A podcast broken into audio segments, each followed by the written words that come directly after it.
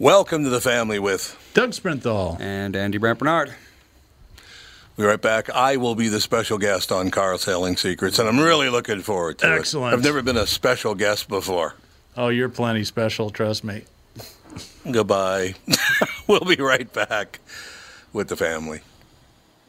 Michael Bryant, Bradshaw Bryant. So what's the latest? Well, the latest is we're representing people who are injured through no fault of their own. Uh, people come to us. We talk to them about what their rights are.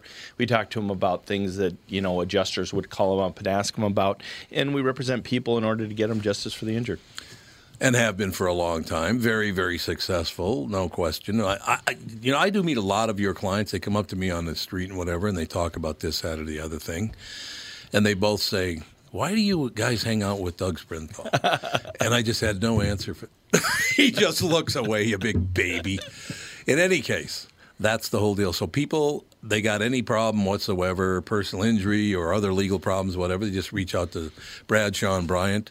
Yeah, Joe and I have both been president of the trial lawyers for the state, so we talk to people about all sorts of issues. The consultation is always free, and that's what we do. Michael Bryant, Bradshaw Bryant. Well, as we don't have a uh, guest today, I'm going to do a quick Walser ad, and then we'll get started. We talked about this in the uh, first uh, half of the show. Walser Care is something that we rolled out back in October. It's on every new car sold in Minnesota and about eighty percent of our used cars. It's a free ten-year, one hundred fifty thousand mile powertrain warranty, which is basically major medical coverage for your car. If the engine blows up, if the transmission goes bad, you're covered. It's not a bumper-to-bumper warranty. Uh, the radio goes bad or something like that, brakes, it, it's not covered, but it's all the really, really expensive stuff. The details are all on Walser dot com, but as we get into the car selling season, which will really kick off traditionally around President's Day, it, it's it's it's a great value, especially for people that keep their cars a long time, like our good friend Michael Bryant. He's shopping right now, and I asked him, Mike, how many miles a year do you drive about? And he goes, yeah, fifty-five thousand. I think he might be a robot that actually never sleeps. But yeah, well, that's true. It was the program was designed for people like Mike. People like Mike. That would be one person because nobody else is that screwed up. Okay, let me just point that out. Okay? Walser Automotive Group, Walser dot com. Thank you. Hey. Yes. Tommy, I got something for you to watch. So, all right, I'm ready. Like you, Sarah and I have been spending uh, evenings in the cabin looking for something to do, and we prowl around all the T V offerings and can't find anything. We stumbled across something last night on Amazon called Gimme Danger, which was a documentary about Iggy Pop and the Stooges. And I'm not a big Iggy Pop mm-hmm. guy.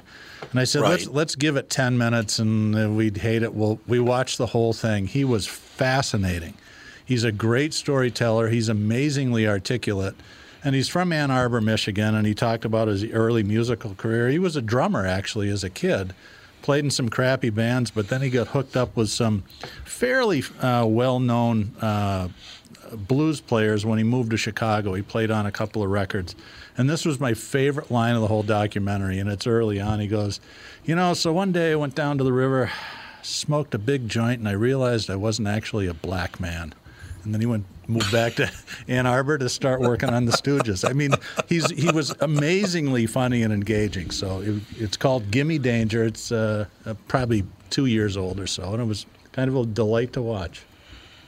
I like it because I need some stuff to watch because now broadcast television has now totally destroyed itself. Yeah. I can watch, uh, there are three shows I can watch. Blue Bloods because I really like Tom Selleck. Well, I like pretty much everybody. Steve Sharippa's on that show as well.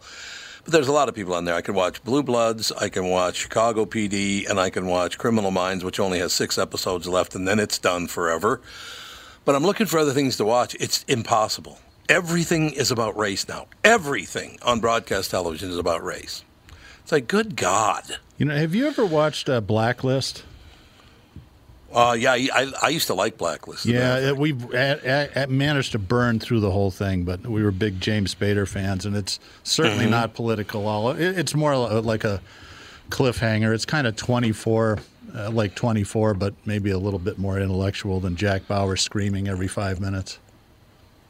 Yeah, well, that's basically true, uh, no doubt about it. I, I, I just... James Spader said one of my favorite things in the history of the K Q Morning Show when he uh, was on one time, uh, back when he was, what was that show he was on with William Shatner? Oh, um, Boston Legal. Boston Legal. Which was hysterical. Yeah, Boston Legal. Yeah, it was. So he's on, and one of the people on the show decided to ask... J- now, first of all, James Spader... He doesn't make it clear, but you can tell by his demeanor that he's not going to put up with any of your B S. Yeah. It's not going to happen. He's right? Like one of those really so smart guys that can also kill you. Yes. So basically, we're having a great time, and then somebody interrupts the conversation and says, James, do you have a girlfriend? And there's a long pause, and he goes, well, that'd be none of your goddamn business. Wow. Wow. It was phenomenal. It was wonderful. That's why Tony Lee got kicked off the show, huh? Tony. Poor Tony. Just couldn't help it. No, it was not Tony Lee. Put him in jail for twenty years. All right. twenty years. That's all there is to it, let me tell you. Spader had um, one of my favorite lines ever on T V on that show, Boston Legal. If you remember, Candace Bergen was, I think, hired by the senior partners to kind of re- rein him in a little bit. And she walks into the men's room, and James Spader's standing at the urinal, and he finishes his, and zips up and then sticks his hand out. Candace Bergen goes, that's disgusting. And he goes, I pride myself on keeping an exceptionally clean penis. Yes. Well, that was just, is it true or that not? Was great.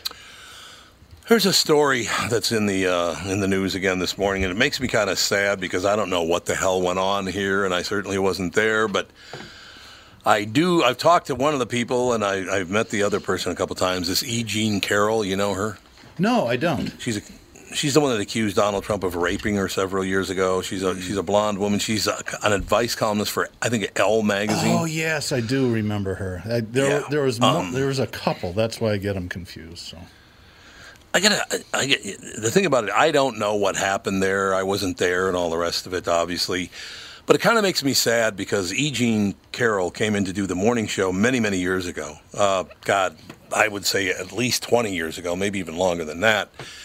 And one thing I will tell you about E. Jean Carroll is, I think if you were really into yourself, you would you would read her body language and her attitude as, oh, she's coming on to me. Mm-hmm.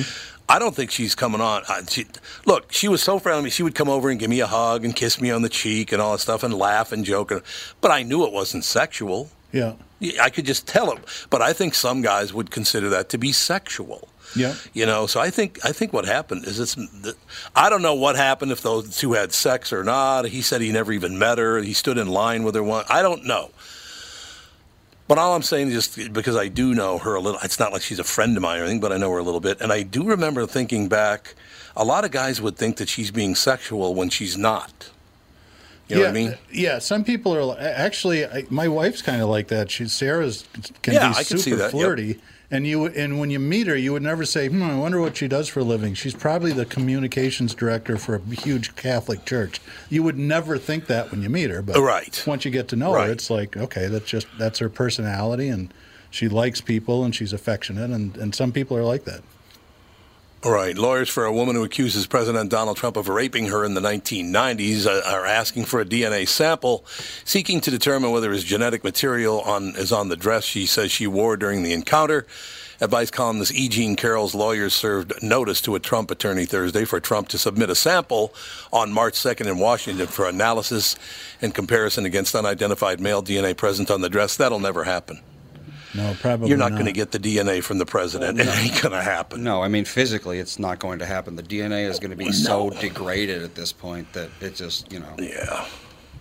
Look, I don't know if she's telling the truth. I, I, I have no idea. When she did come in, she had written a book because she had lived with Hunter S. Thompson. Oh, you know, really? Which gives, mm. Oh, yeah, absolutely. That's why I interviewed her a couple of times. But I, I just, it's one of those kind of deals where unless you're paying attention or you you have a massive ego, you might think something's going on that's not going on. And then, of course, you find out that she was living with Hunter S. Thompson, so it's like, oh, she's that kind of... You know, people people judge. They just do. You know, yeah, I never got that feeling from her at all. She was very friendly, but, you know, that was it. It's interesting. During the Kavanaugh trial when that woman was making all those allegations about something that happened thirty years ago, and a lot of people wound up not believing her. But if you remember right, right. I think at the same time, Connie Chung came forward and said she was abused by her doctor as a teenager. And, of course, everybody believes her. It's just I, I can't imagine how traumatic that must be for women to yeah. that, that actually yeah. keep that stuff secret for decades and decades and decades. It's It's got to be a huge burden, I would think. Well, plus you guys know this. You've known guys that if a woman smiles at them, oh, she wants me. It's like, I know, settle they're down, all, for God's sake. Morons. It's like, yeah, just get over yourself. Exactly. Get, exactly. Get over yourself. So I don't know. Like I said, I just saw that it's in the news again today. It's on the front page of the Star Tribune, as a matter of fact. But it just makes me kind of sad looking at that. And, and I don't know. She was very, very pleasant. She looks she looks like she's worn down, man. Yeah, she looks very tough. tired. I, so I don't know what the hell's going on, but you're not going to get the president's D N A. That's never going to happen. And as Andy pointed out, the D N A from thirty years ago, well, twenty-five at least, is that, I mean, is there going to any credibility to that kind of D N A at all, no. all these years later? They're still convicting people on, you know, murder scenes on D N A evidence from the early eighties. There was another case oh, really? last week, yeah. Yeah, but that all evidence right, well, was put in a sealed bag and, that's, you know, yeah, left. Yeah, that's true. This is like yeah, a dress that I'm sure has just been... The sun's been beating on it. Oxygen has been flowing yeah, around it, destroying. That. That's a good yeah. point. I mean, if she sealed if she it up she, or something, then it's possible. But she said it's hanging in the back of her closet, so I doubt so that no. she sealed it up. Yeah, I don't know. It just, like, like you said, there's no upside to that whole story at all because it's like, you know, she was very pleasant. Was a great interview. She's, you know, you could consider her a wild child because she lived with Hunter S. Thompson. I don't know that they lived together sexually, but they did live together on the compound. That I know. I don't. Maybe she did. I don't know. Here's a here's but a great, I, I Hunter, here's a great Hunter S. side story. He was arrested once. He had a place up in the mountains in Colorado right. for shooting uh, icicles off his next door neighbor's house with a deer rifle. His next door neighbor was John Denver. Yeah, there you go. Can you imagine you. living thank next to Hunter much, S. Thompson? No, no, thank you. Uh, no. Well, he ended up killing himself. Yes, he did. Uh, the, his right. mind shot must himself. have been just gone by the end, so I mean... It's a little booze. Come on, what the hell? Everything he could get his hands on. Well, that's true, too. That's absolutely true, too, so I don't know. Another reason I think that's touching me is is... is Jeff Passelt's father died yesterday. Oh, no. And I, I loved that guy. Oh, mm. man. Bob Passelt was one of the greatest guys in the world.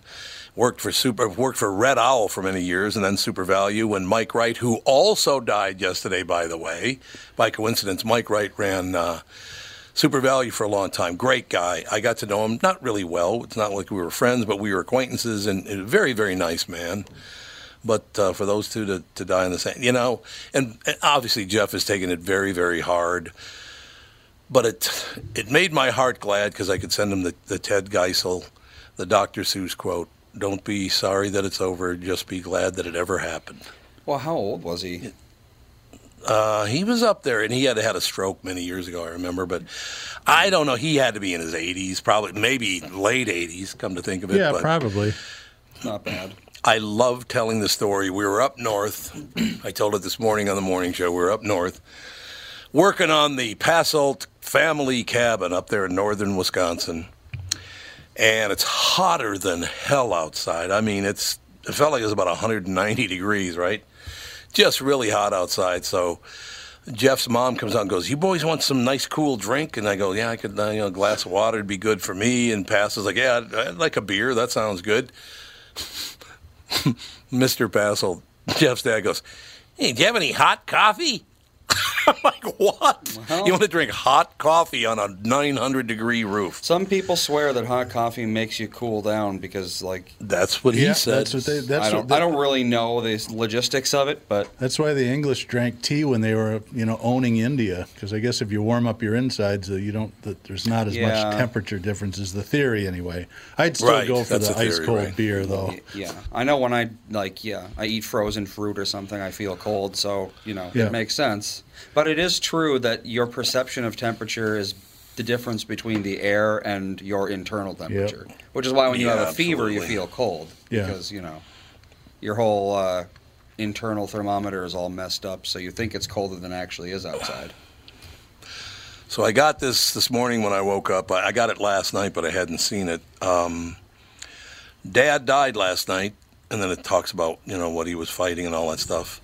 Tougher than hell, he thought the world of you, Tom, particularly because of our trips up north, but also because you gave his kid a chance. Wow, that's nice. How sweet is that? I mean, just so damn sweet.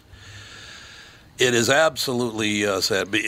Andy, did you ever meet uh, Jeff's dad? I don't know that I did. Uh, maybe when I was really was at, young. Well, the last time we saw him was at the uh, the National, I mean, excuse me, the Minnesota Broadcasters Hall of Fame, because uh, oh, okay. Jeff and I got in the same night, and his parents were there. Just sweet people, very, very nice people. I mean, nothing like Jeff, who's not sweet at all. You know what I'm saying? But no, just really terrific people, and it makes me very, very sad to see and hear that uh, that Mister Passelt has died. I love that guy. Just a great guy. Really, really solid, great guy. Have you ta- nice? Have you talked to Jeff recently? Is he doing? I mean, other than his father dying, you know, how is he doing? He's doing really well. You know, he's living in Wisconsin in the summer and Florida in the winter, and I don't know. Oh, he doesn't just, live here anymore. No, he doesn't live in he's Minnesota at all anymore. Florida. I didn't know that. Huh.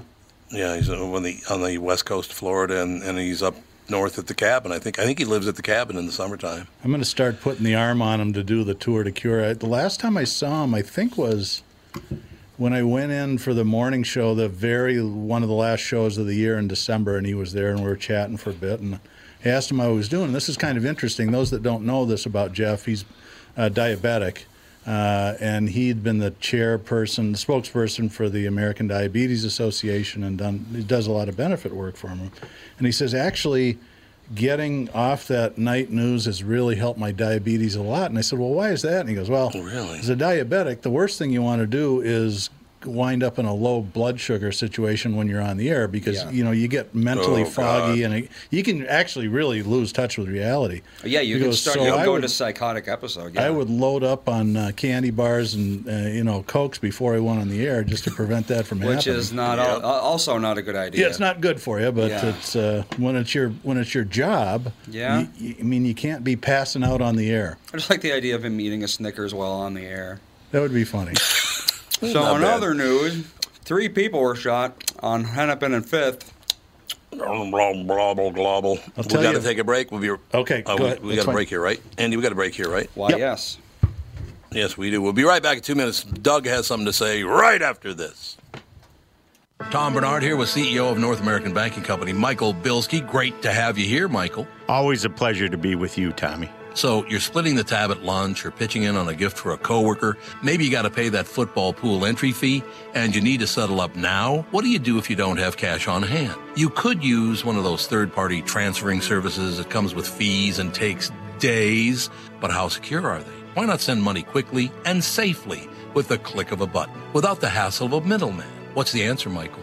The X CHAT app, brought to you by your local community bank. It's safe, secure, and simple to use. The X CHAT app. Simply add a new contact by entering their name, phone number, and email into the app. Enter a dollar amount and then initiate the transfer. To accept the payment, the contact simply enters their bank information through a secure link sent via text or email. X CHAT, safe and simple from my banker, North American Banking Company, a better banking experience. Member F D I C, an equal housing lender.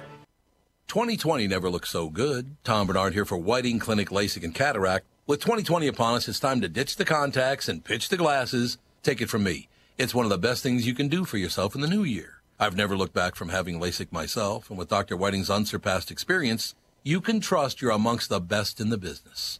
Call eight five five, five five four, two zero two zero or visit whiting clinic dot com online to schedule your free LASIK consultation. The great people at Whiting Clinic will take fantastic care of you, just like they did for me. Call eight five five, five five four, two zero two zero or visit whiting clinic dot com online to schedule your free LASIK consultation. Imagine twenty twenty or better in twenty twenty. And let twenty twenty be your best year yet with LASIK at Whiting Clinic. LASIK results may vary. Talk to your Whiting Clinic doctor about your individual outcome potential. This is Carole King. Yes, it is. I remember when she broke, everybody, well, not everybody, but a lot of people thought she was a terrible singer, but I think she's a very soulful-sounding singer. I do, too. I think she's great. I do, too. I absolutely do. We went to that... The two uh, that I used to... I'm sorry, go ahead. I was, the only thing I was, that I was going to say is that we had a good laugh a couple of days ago uh, about the fact that Carly Simon tried to claim that the Simon from Simon and Schuster was not her father. Yeah, he was. Yeah. Yeah. Remember that? Yes, I do. No, I did this all on my own. That's fine. I like Carole, Carole King, and I like uh, Carly Simon. Very, very good. So anyway, you were saying something. Oh, I had a diabetes rock and roll story. It uh, just came to me when we were talking about Jeff, so... I was playing in this band in the nineties, and we were up in Maplewood. I don't remember the name of the place, but it was pretty big, and we'd, we'd usually done really well, but this particular night is horrible. And, you know, that's the problem about being a live performer. Sometimes you're just going to have nights when nobody shows up. It doesn't really matter who you are. So we're trudging through the gig as much as we can, and the sound man is just terrible. I mean, he's not only is nobody there, but he's making us sound really terrible. We're having feedback problems and everything, and this oh, is, oh, my fun. God. And I look back in the end, middle of the fourth set, and he's pretty much passed out on the soundboard. I'm like, oh, God. Okay. And then he kind of slumps back in his chair, and we get done, and we can't get out of there quick enough. And you know, the, the bar manager comes up to pay the, the front man of the band. And I, he said, well, it's kind of a tough night. And I said, yeah, you know, your sound guy's, I don't mean to rip him. It's not his fault nobody showed up, but he's he's not very good. And I said, and the fucking... effing guy's passed out back there, and he goes, oh, that, yeah, he's got that sweet blood thing. And I said, what, what you, you mean he's diabetic? Yeah, yeah, that's what it is. So I run back there with a can of Coke, and you know, the guy's just, yeah, that, that the guy's sweet, about to die from well, hypoglycemia. I mean, if the bar manager knows it, you wonder how many times this has happened before. Oh, there's Carl. He's just slumped over on the old soundcraft again. I think that's just how it goes, yeah. Jeez. Sweet blood. That sounds like something out of the hills I know, down in that's Alabama. Like from the twenties. Well, Yo, I mean, you know where the term blood. Pissant comes from? I don't, but I'm going to learn. They That's how they used to test for diabetes, was that they would uh, have someone just pee on the floor, and then they'd put ants around it, and if the ants were attracted to it, they, they were diabetic it because it had sugar in it. Really? Yep, and that was a really? Pissant. Really? Mm-hmm. Really? I didn't know that. So, you little piss ant. It's not too far from sweet blood, sweet urine, yeah. I guess. I don't know. So a piss ant is a urine drinker. That's really what you're calling somebody, right? Pretty much, yeah. I, I think well. we're going to be using that term quite a bit, Tom. Let's not tell anybody what it actually drinker. means. Yep. You piss ant. You don't hear piss I ant too like much it. anymore, do you? It's going to make a no, comeback really on the morning show, I can it's guarantee coming it. back. Uh, Although, I haven't heard the other term, shit-eating grin, any time uh, recently either. I remember when I was a kid, that guy's got a shit-eating grin. Like, I don't know what? where that could yeah. possibly come from. I don't know. I have Let's no find out. Idea. Let's see if the internet knows. But for a lot yeah, of those, it's just know. like it first surfaced four hundred years ago, and no one knows why. Yeah, that's right. Let's yeah, very, here. very true. I, I don't understand it at all. I really don't. And he's got the facts right in front of him. I can hear it in his head. He's typing, typing, it. typing. What you got there sitting there with that shit-eating grin? What in the hell are you talking about? I've never understood where that came from. Well, he's looking oh, it up. God. I've got an interesting car story here.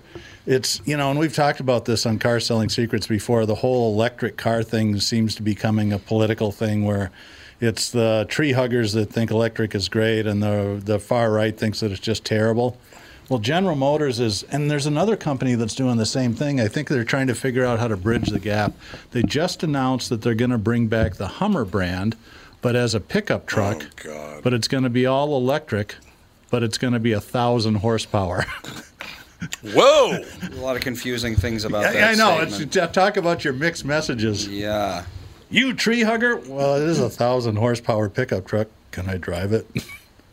Yeah, exactly. Really interesting. Well, the other thing about that is, and I think one one one of the reasons that people get need to. I've had I've owned two or three electric cars in yeah. my life. I owned the first Tesla in the state of Minnesota. It had its it's still Tesla's still got its quirks. They, they there's still a couple of things they need to iron out over a Tesla. But I loved having the car. The bricking thing uh, was not something I could risk though, so I sold it. a bricking would be you'd be driving along on the freeway, and if you didn't have the battery charged and went dead, you could not move the car yeah. at all. Couldn't be towed, couldn't be pushed. It would sit there until you put a new battery in it. Because I don't think you could charge that thing with a jumper cable. Yeah, probably not. But the thing about that is they still generate heat, so it's so basically it's the drilling for oil part that they're really pissed about, right? Because emissions are not bad at all anymore from automobiles, are they? They've gotten a lot they're, better. They're, oh, yeah. Well, you, Tom, you remember back what it was like in the sixties before the E P A. Oh, yeah. It was, it would, your, your eyes would literally burn if you were in a traffic jam. Oh, yeah. And, and oh, I remember smog that. smog and all the problems. So, yeah, they have gotten a lot more efficient. Now, somebody told me, I, I'm not testing this to be true, but they say that, you know, the old, one of the ways to commit suicide would be just lock yourself in the car and with the garage door closed and run it. Somebody yep. told me that they don't put up put out enough emissions anymore to kill you. Yeah, there no. again, don't really? test this it's theory. It's still dangerous, but yeah. it's it's very, very difficult Take to, you. to make a new car generate so much carbon monoxide that it would kill you. But yeah, well, but don't test ago, it. This is a podcast. Don't. Well, you know, my son was listening to the podcast, and it's your do fault. Do it yourself, MythBusters. Yeah, right. Now, especially never this a one. Good idea. Don't bust it. Yeah, no. I, I well, mean, but yeah, as far, even as recently as you know the nineties, you'd hear stories of you know they turned on their car in the garage to warm it up, and the family was found dead the next day. That doesn't yeah. happen anymore because cars are just they don't put out as much emissions as they did. Well, that Fotis, um, the, what's his name? Fotis Dirtbagus, or what's yeah, his name? Yeah, um, the Fotis Fotis Dulos. Dulos. There it is, yeah. Or something like he that. He apparently is still alive. They said he was dead yesterday, but he's not dead. He's still alive, and it's for the very reason you guys just talked about, that he put a, a pipe over the exhaust uh, system, like a, uh, uh, yeah. you know, those collapsible plastic pipes. Yeah. Put it over the exhaust and put it through the window, but apparently that doesn't put out enough emissions to kill you. He, he apparently they're saying is brain dead, but he's not dead. So well, who, who is dead. This person? I, it's, I, this yeah. is not on my radar at all. Some guy who killed his wife. He oh, got okay. a new all girlfriend. They really. killed his wife. Yeah, yeah. But yeah, he he put a pipe from the exhaust into the window, and then yep. they found him. They no pulse for like. It was like three hours or something like that. Yeah, and then wow. they revived him, but obviously, yeah. if there's no detectable pulse for three hours, the brain is gone. Wow. And right. it, we, are, we are still at the point where some people think that brain death is something that you can come back from. But no, no. if you're brain dead, that's even worse than your heart not beating, honestly. Yeah, that's so amazing. You, yes, you can come back from being brain dead. No, no you can't. It's, he's, I mean, just brain dead alone. He is beyond gone.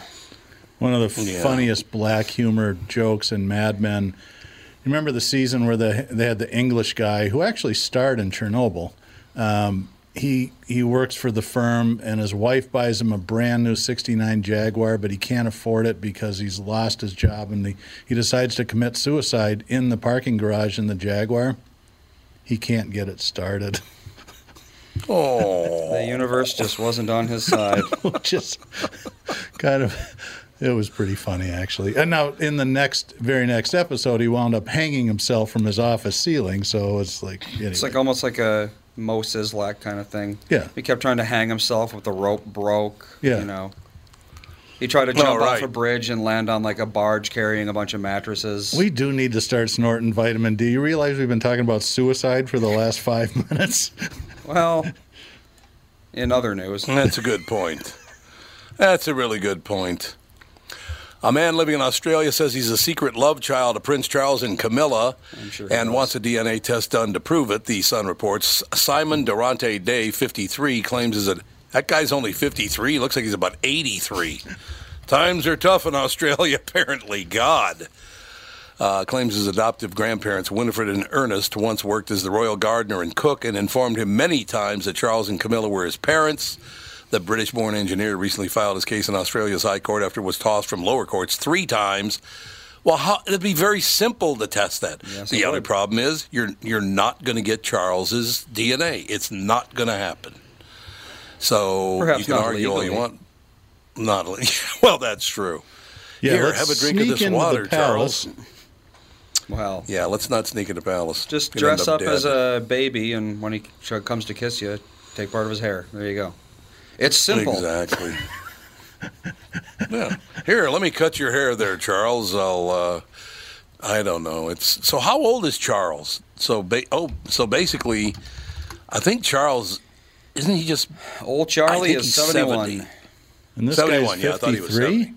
And he's fifty-three, so they're saying basically doable. That uh, they were eight. This, you know, they got he got pregnant when he was seventeen, and I don't know how old Camilla was, but you know, those two so there were together. You go. I, you know, I guess I'm not up on my uh, British royalty, but those two were together as teenagers? No, he had a spouse, another one, Diana Spencer, right? That's Lady Diana, Lady Di, in at eighty-one. Mm-hmm. So they, he didn't marry Camilla until two thousand five. I know, but I'm wondering if they were together before he married Diana. That's what they're saying, yeah. You That's what they're so? saying.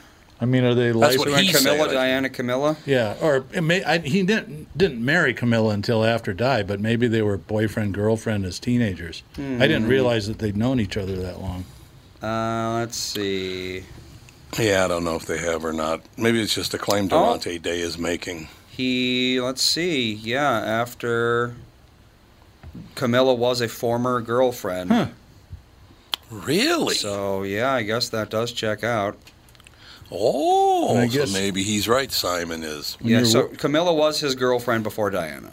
So when so your wife you divorces you and you got to get back in the dating pool and your ears stick out like a couple of doors on a taxi cab, you probably you're t- he's not a handsome man.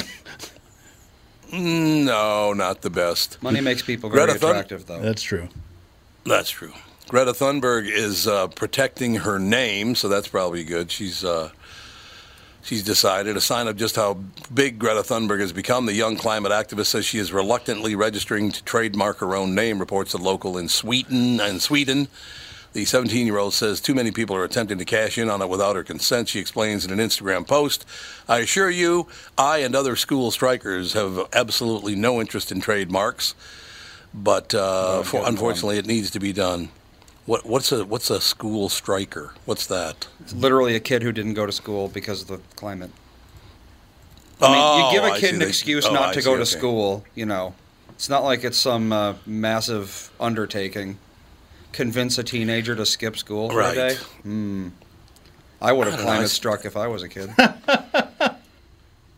Yes, we need to clean up the planet. See you next year. Exactly. I did yeah, a lot of climate striking, actually. I was ahead of my time. You were just you were born too early. Mm-hmm. Did Greta Thunberg make you guys sad? I mean, she does. She makes me very sad. It should, sad. But it doesn't, I, is what I'll say. No, you don't care. Yeah, exactly. It's happened it's so just, many times before. You know, parents, yeah, that's true. Crazy parents using yep. their kid as a mouthpiece. Yep. That's just, you know. I don't, you know, you know, I don't at some know. She, level she though, I think like she, at some level though, I think she is exceptional. I mean, parents can want it. Yeah. Have kids yeah. do that, but you know, and she, ha- it's not like she was by herself, but she did sail a yacht all the way across the North Atlantic by herself at sixteen and speak to the U N. That's, that, mm-hmm. it, whether you like her or not, that's that's not normal for a kid to be able to do that. I wouldn't have, I wouldn't no. have been scared to death to do that when I was sixteen. Do you think there are people that don't like her? That's kind of, she's only seventeen, for God's sake. Well, I, I think people don't like what she represents. I think that's really oh, good. God. I don't know if it's so much Let her as a person, but I would be fine Let with what go. she does if she spent more time talking to, say, China and India, but she spends no time talking to them, which is yeah, what I find suspect. Well, that's exactly right. Because their emissions are growing. The Western world's emissions yep. are shrinking, which means we're already yep. on the track to, you know, we're becoming a clean society. Yeah. It's societies that are becoming less clean despite all the technological advances. See, that I thought need a China was shift. actually Oh, they've gone up two hundred percent in the past like fifteen years. I know, but in the uh. last five, they've done they I mean they've made a huge investment in solar, and I remember reading a couple months ago that they the Chinese army was going to plant like it's sixty million trees or something like that. Yeah, I mean they are, they're taking in Beijing right now, and this goes back to cars. I think it's fascinating. If you buy an electric car, uh, they only have so many license plates, so they're sort of a lottery. So if you buy an electric yep. car, you automatically get a license plate, and you pay zero tax. If you have a gas-powered car, you have to go through the lottery, and and you pay a hundred percent tax. So if it's a fifty thousand dollar car, you pay another fifty in taxes. So I think they're pretty serious about it. I'd be surprised if they're not polluting less now than they were five years ago. As they joined the industrial world, yeah, they were terrible in the nineties and, yes. and early two thousands. They were just trying to well, let's make see. as much um, energy as they could. And in the past five years, they have gone up. They but, have, okay. So from two thousand to two thousand ten, they went from four thousand million tons, so that would be four billion tons of C O two, to ten billion in twenty ten. Okay. So they went up like a good, what's that, like one hundred twenty-five percent yep. in ten years. But from twenty ten to now, they've only gone up about another billion. So they've slowed their roll quite a bit yeah. since twenty ten, and they are improving, but they are still one of the very, very few countries on Earth that are going up, not down. Okay. So there's that. We shall take a... We'll take a break, be right back with the final segment for Car Selling Not Secret, or Not Car Selling Secret, or something. The Nothing Show. We'll be right back. Hey, let's do a show the about nothing. nothing show. Yes. We'll be right back. Tom here for Sabre Plumbing, Heating, and Air Conditioning. Right now, Sabre and Bryant are teaming up to offer zero percent financing for thirty-six months when you buy a new Bryant furnace. This is the perfect time to replace your old furnace with a new trouble-free, energy-efficient furnace from Sabre. And when you buy Bryant equipment, you're getting one of the most trusted names in the industry. This zero percent offer is available for a limited time. Call Sabre Plumbing, Heating, and Air Conditioning to find out more, and please tell them that Tom sent you. Sabre and Bryant, whatever it takes. Start the new year looking great and feel even better by losing twenty to forty pounds with help from my friends at Ultimate, powered by Nutrimost. It's Tom, and I'm thrilled to let you know that for a very limited time, you'll receive twenty to thirty percent off all programs with Ultimate's New Year's resolution sale. Do what I did and let Dan and Neil Sheehy and the staff at Ultimate help you change your relationship with food forever. With the help of Ultimate, I lost forty-one pounds and another forty-two pounds in each of my two forty-day programs. Debbie P. from Anoka lost thirty-one pounds in forty-three days. Cheryl S. of Webster lost thirty-six pounds in forty-three days.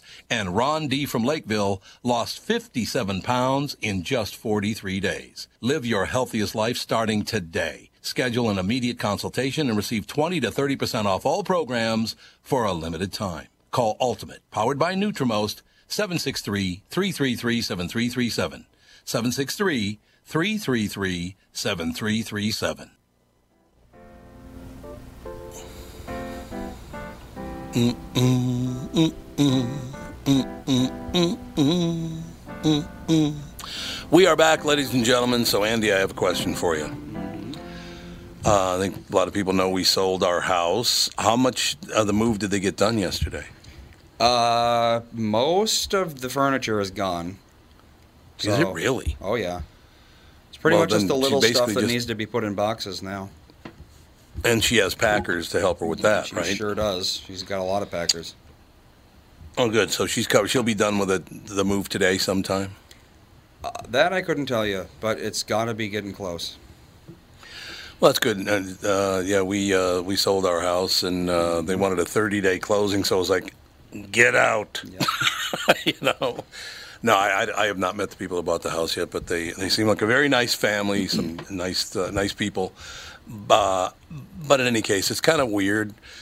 Andy's only lived in three houses, and Alex has only lived in two. I mean, since they moved out by, on their own. But as far as with the family, Andy lived in Maple Grove, Dayton, and Golden Valley. Well, I don't even and remember Alex Maple only lived, Grove, but yeah. No, you don't. No, you were I was like two. two. Yeah. You were two years old when we moved, and then Alex only lived in Dayton and Golden Valley. Mm-hmm. So now, I mean, the, the, the two houses... Yeah, this is the last you know, house that I lived in before the age of twenty that I'll, you know, that is yeah. left in the family, I suppose. And then the disaster of the thing is the fact that L A. Nick lives in the house out in Dayton, so, you know. There is that, the fact that, you know, we know the people who bought our childhood house, which is not something a yep. lot of people could say. So technically, no, we could true. go back and visit it. I haven't been there since we moved out. I probably wouldn't even recognize I it, honestly. Either. I haven't, but he he has said very, very clearly, anytime you want to go out and see your old room and all that stuff, you're more than welcome, which is really cool. He, ju- he just loves place. that place. He, he posts sure does. videos of it on Facebook all the time. He's just, it's so odd, you know, because he's not the kind of guy that you would think, you know, you're really going to enjoy the country life. He's gone full Green Acres. Yep. Farm living is the I life thought, for he. I thought that was a house I was going to live in until I died, but then Mom decided, nope, I'm not driving all that way anymore, so we moved into town, mm-hmm. and I thought that I'd stay in that house for the rest of my life, but to tell you the truth, uh, that house is way too big for two people to yeah. live in, so it was, a, it was the smart thing to do. I could see you, you know. living in Dayton, but like you said, that drive is just, God. And it's gotten worse, too, in the last fifteen, sixteen, seventeen years, whatever it's been. The the drive has gotten much worse. Well, they built lots it all up. Lots and lots of traffic. Yep. Yeah, exactly. It used to be yeah. just like, you watch out for getting behind a semi, because that's all there was out there. But now everything is built up, you know. I remember when they put the Target in when I was like fourteen, and that was like, whoa, we got a Target. Yep. yep. Watch Moving out. Up. Yep. So, Doug, you're going to love this one. So, Andy's two years old, or not even two quite yet. And I walk in his room, and he had, he had, yeah, he, he was probably about eighteen months old, actually, but he could talk, I remember. Wow. So, I don't know, wow. I don't know, whatever. So maybe he was like twenty months old or something. I don't think he was quite two yet. But I walk in his room, and he had pooped his diaper and took it out and rubbed it on the wall. I walk in, I look at the wall, and I look at Andy, and Andy goes, son of a bitch.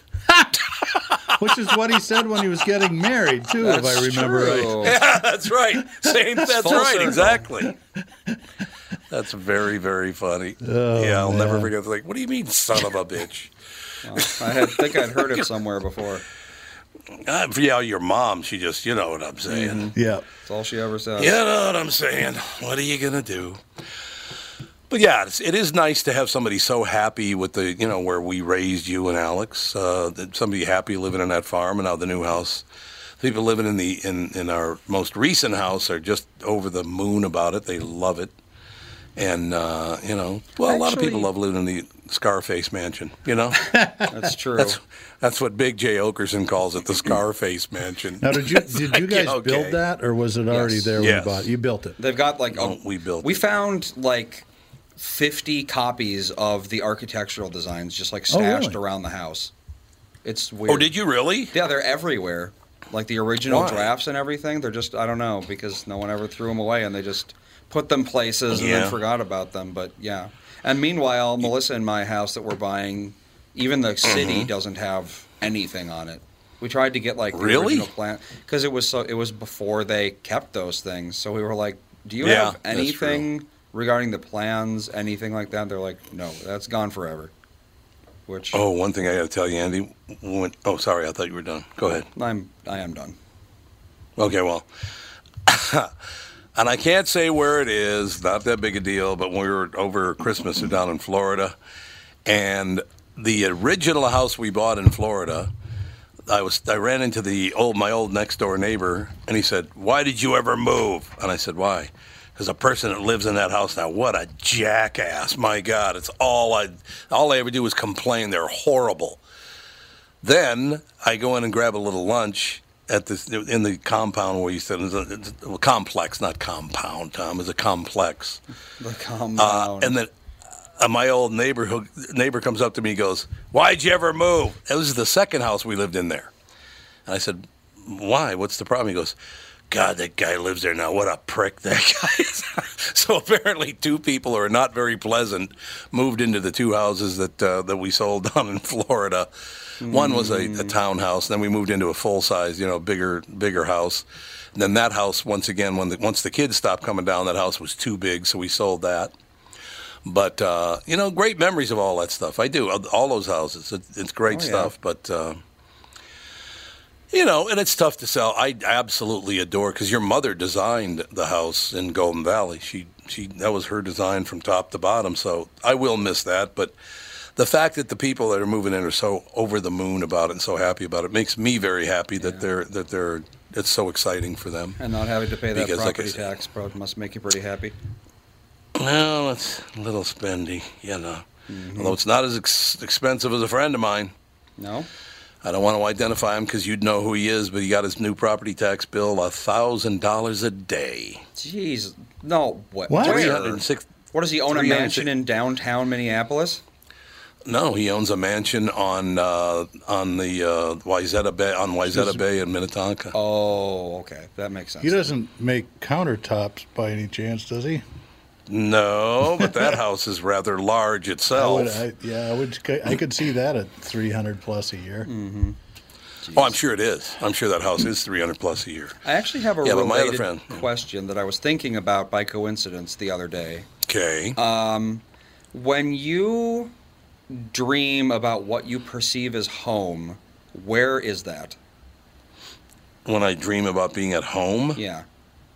Is it where you live um, now, or is it a place you used to live?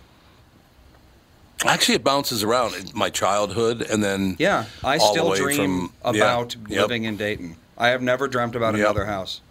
It's I could see weird that. Because I haven't lived there in fifteen years. Most of my life... Well, not most, but I'm getting to the point where most of my life is spent outside that house, but that's still, if I'm yeah, at home, yeah. I'm in Dayton. Well, hmm. see, you were about three. Well, no, you were about two and a half, two, two years and nine months when we moved into that house. Mm-hmm. So, and we lived there for fifteen years, I believe. Oh, so yeah, I oh, am. Oh, no, at, we lived there longer than that. I am at half and half. Hey, Tom? Yeah, you're at half and half right got now. Got a bust yes, in here or something. So this is our forty-first show, and this is the first time... Um,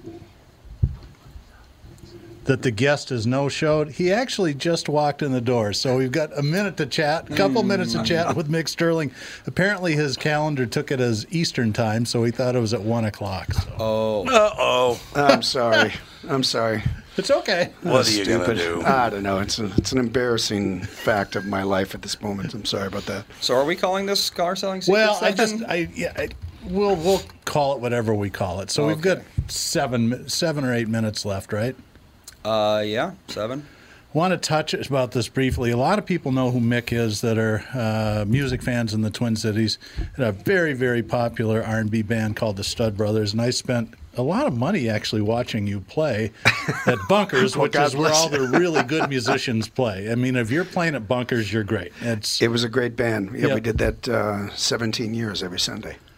Yep, that's uh, that's that's a long run. Not as long run. As, as long as the combo, but it's it's up there. Yeah, that's so. a freakish thing that's yeah. going on there. I, I played with Margie Cox actually. Before oh, did you she, really? Yep, back we went to high school together. One of the greatest singers yep. ever. She's amazing. But what I really wanted uh, brought Mick in to talk about is um, he we connected because he reached out to us because he has a five oh one c charity. Uh, to get some funding from Walser because the Walser has a foundation and we do fund, it's typically educational stuff, but as we got to emailing back and forth, I thought, you know, would you want to come on the podcast and talk about, I, the idea was to talk about music and the charity, sure. but we'll skip the music part. Okay. Other than the show that you're doing Friday, which I'm a huge Warren Zevon fan, we can talk yes. about that. Yeah. But why don't you tell us about your, your charity, what it's called, what you're trying to accomplish, how you started it. Well, it's it's called the thirty days Foundation. It's a Minnesota-based charity. We only assist Minnesota residents, and what we do is that we provide a one-time grant um, for people that are in real-life financial crisis. But what's different about us is that we don't. It never goes to the person. It only goes to the service that needs payment. So give some examples of some stories of people that have reached out to you and how you helped them. I think that'll make, I understand, yeah. but, but that'll help make yeah. it clear. Well, I mean, it's really unglamorous things like, you know, back rent and storage bills and utility bills and security deposits and grocery cards and fuel cards and medical bills and school clothes, stuff like that. Okay. You know, all the really mundane things that you have to pay for, but once you start falling behind in those things, that's when things start happening. That's when you get your car repossessed. That's when you get evicted from your apartment because everything starts with one or two things. So I think the really unique thing about thirty days is that we're not a charity that's going to take care of everything. There's plenty of agencies that do that. And there's, you know, too many people that need everything. But if you're talking about purely percentage-wise, it's a sliver of people that need everything. Yeah. And what really happens is that the people that need everything, if you go back to when they started, you know, when they were in trouble, they needed something to so help this them. Is to keep the snowball from gathering size exactly. and racing down the hill. Right. And it's really, you know, it's not a lot of money. Sometimes a, a Sprint phone bill for one hundred dollars. Yeah. If somebody pays that, it changes the trajectory of things. It gives everybody a little break. And that's really, I think, what we really specialize in. And we've been doing that since twenty eleven. So how did you get, you just woke up one day and said, I'm going to start a charity? Well, you know, I done I did a, a thing called Heart and Soul back in the nineties, mm-hmm. a big music festival that helped Camp Heartland, which is now called One Heartland. And it was a big success, and we raised a lot of money for it, and it was it was great. And so people were used to me doing charitable events, and I did a concert in Excelsior in twenty ten, and it was really fun, and but people were asking me, who's it for? And I, it wasn't for anybody. I just wanted to do a concert. And I realized I needed to find something, so I was looking for other charities to do it. And then all these people around me were facing these issues within about a week's worth of time. Base, Not base in their, players mostly? But, but yeah, exactly. I know. I can't, I can't do anything about that. yeah. um, but, it, you know, they were facing things that weren't in their control. Things just happened. Mm-hmm. And I thought, well, that's an interesting charity idea. What if you could just do that? And that would really help a lot of people. So that was really the beginning of the concept of the thirty Days Foundation. And it's been going for ten years and thriving, yeah, thriving, yeah. We're over ninety-seven thousand, um, you know, re- requests for assistance that we've done. Wow. Uh, you know, feeding the homeless, and uh, we did that for about three years. We Is it down mostly at, Twin City Metro, or is it uh, all over the state? You know, pri- primarily it has been, but something has happened in the last... Well, actually this year, something on Facebook um, has really exploded. And actually, I was just, t- I've, as of today, as from Sunday to today, I've replied to over six hundred requests for assistance. So something people are finding out about us, you know, in a big way. And a lot of sober houses have found out about us too, which is a great donation for us because it's like one hundred dollars, one hundred twenty-five dollars. Yeah. Just even that amount to get them in that process could really be a life-changing thing. So if people are, are inclined to either donate or listening that need some help, how would they contact you? It's real simple. If you need help, just go on our website, which is the thirty days foundation dot org. It's the thirty days foundation dot org, the number three. Or you can find it like I found it, which is Mick Sterling Foundation. And oh, is that there's, really? Yeah, there's a million. Oh, really? You're pretty visible. I didn't know actually, that. Which is good. That's what you want. Right. Yeah, so I, it, all it is is an email. We don't have an office. We don't have a staff. You know, all you need to do is send an email, and we'll reply to you within seventy-two hours. And if we can do something, it may not be the thing that you're requesting, but maybe we can help with something smaller. And even just something like that, just the simple gesture of offering to help and knowing that someone actually gets what you're going through is a huge thing for people. Yep. Okay, you got a minute to pitch this yeah. Warren Zevon gig. Mick's been doing all these tribute shows. Yeah. If you look on YouTube, you'll see some fantastic videos. A lot of it shot, shot at uh, A four forty yeah, Studios. Yeah, all in one time. One, we did eighteen videos in five hours, yeah. all one takes. It was great. Yeah, John's uh, kind of a wizard. He's a great guy. Yeah, he really yes, is. He is. So tell us about Friday for Warren Zevon. So Friday's fans. At Hook and Ladder, which I've never done before. That'll be a new venue for me, but it's, it's called... Now, Hook and Ladder's like... twenty-seventh and Lake Street. Yeah, it's right, near right, Lake right up Minnehaha over there. Yeah. yeah.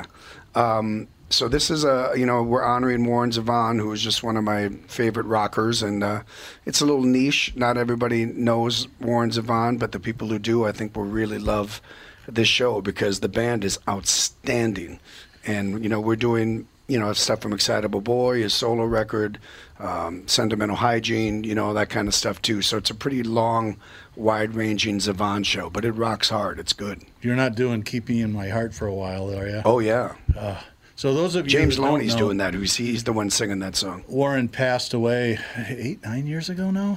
It's been I a don't while. think it was that long ago. I think it was a little bit shorter than that. Uh, died of lung cancer, never smoked, and mm. there's uh, a, he recorded an album knowing that he's dying, and there's a song on there uh, for his family called Keep Me in Your Heart for a While. It's really, really Oh, it's amazing. A gorgeous song. And James Loney sings it and does an amazing job with that song.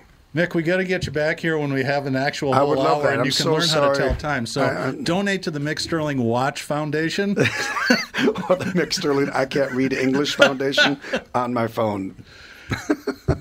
Tom, sorry to put you in the back seat. I just had a bunch of stuff that I wanted no, to no, race no, no, through here fine. as quick as I can. Mick, if you ever get time, I'd love to have you back in for an hour to talk about all these different things. I, I've been a big fan for years. Oh, thank you, Tom. I, but any time, I would love that. Thank you so much. We'll get you on the calendar again, and okay. I'll just send out reminders every fifteen minutes. It's, it's not surprising it's that the only, guest Eastern have, time. the only guest that's ever shown up late is a musician, right? That's just the way it goes. So just to prepare, Mick, when you come back, I do want to have a talk with you. I grew up in North Minneapolis. I am a huge soul music yes, and R and B fan. Yes, I know. I know you are. And these people with their rap music are pissing me off to no end. You can't even hear R and B anymore. The most beautiful music ever written, and you don't hear it anywhere anymore. Yeah, you it's know, disgusting. I, it's funny. I was talking about uh, talking about James Brown to somebody the other day. Oh, just love him. Just the, how funky the disciplined groove is on Sex Machine. Just that same guitar yeah. lick for ten minutes. There's nothing funkier than that. That it's just such a great thing. Of course, part of the reason is if the guy had effed it up, James Brown would have killed him. Well, or the, or the fine, you know, the right. fine thing. That's right. The fire, you know, his hands are falling five. off. That's twenty-five bucks. You got fines. Ow, ow, ow. Great story. We'll have him back in the near future. Love it. Thanks, Mick. Thanks, Tom. Thank you so much. Do you want to say anything, Tom, and we'll finish the show? Guten Tag. Okay. Uh, let's go snort some vitamin D, and we'll see you next week.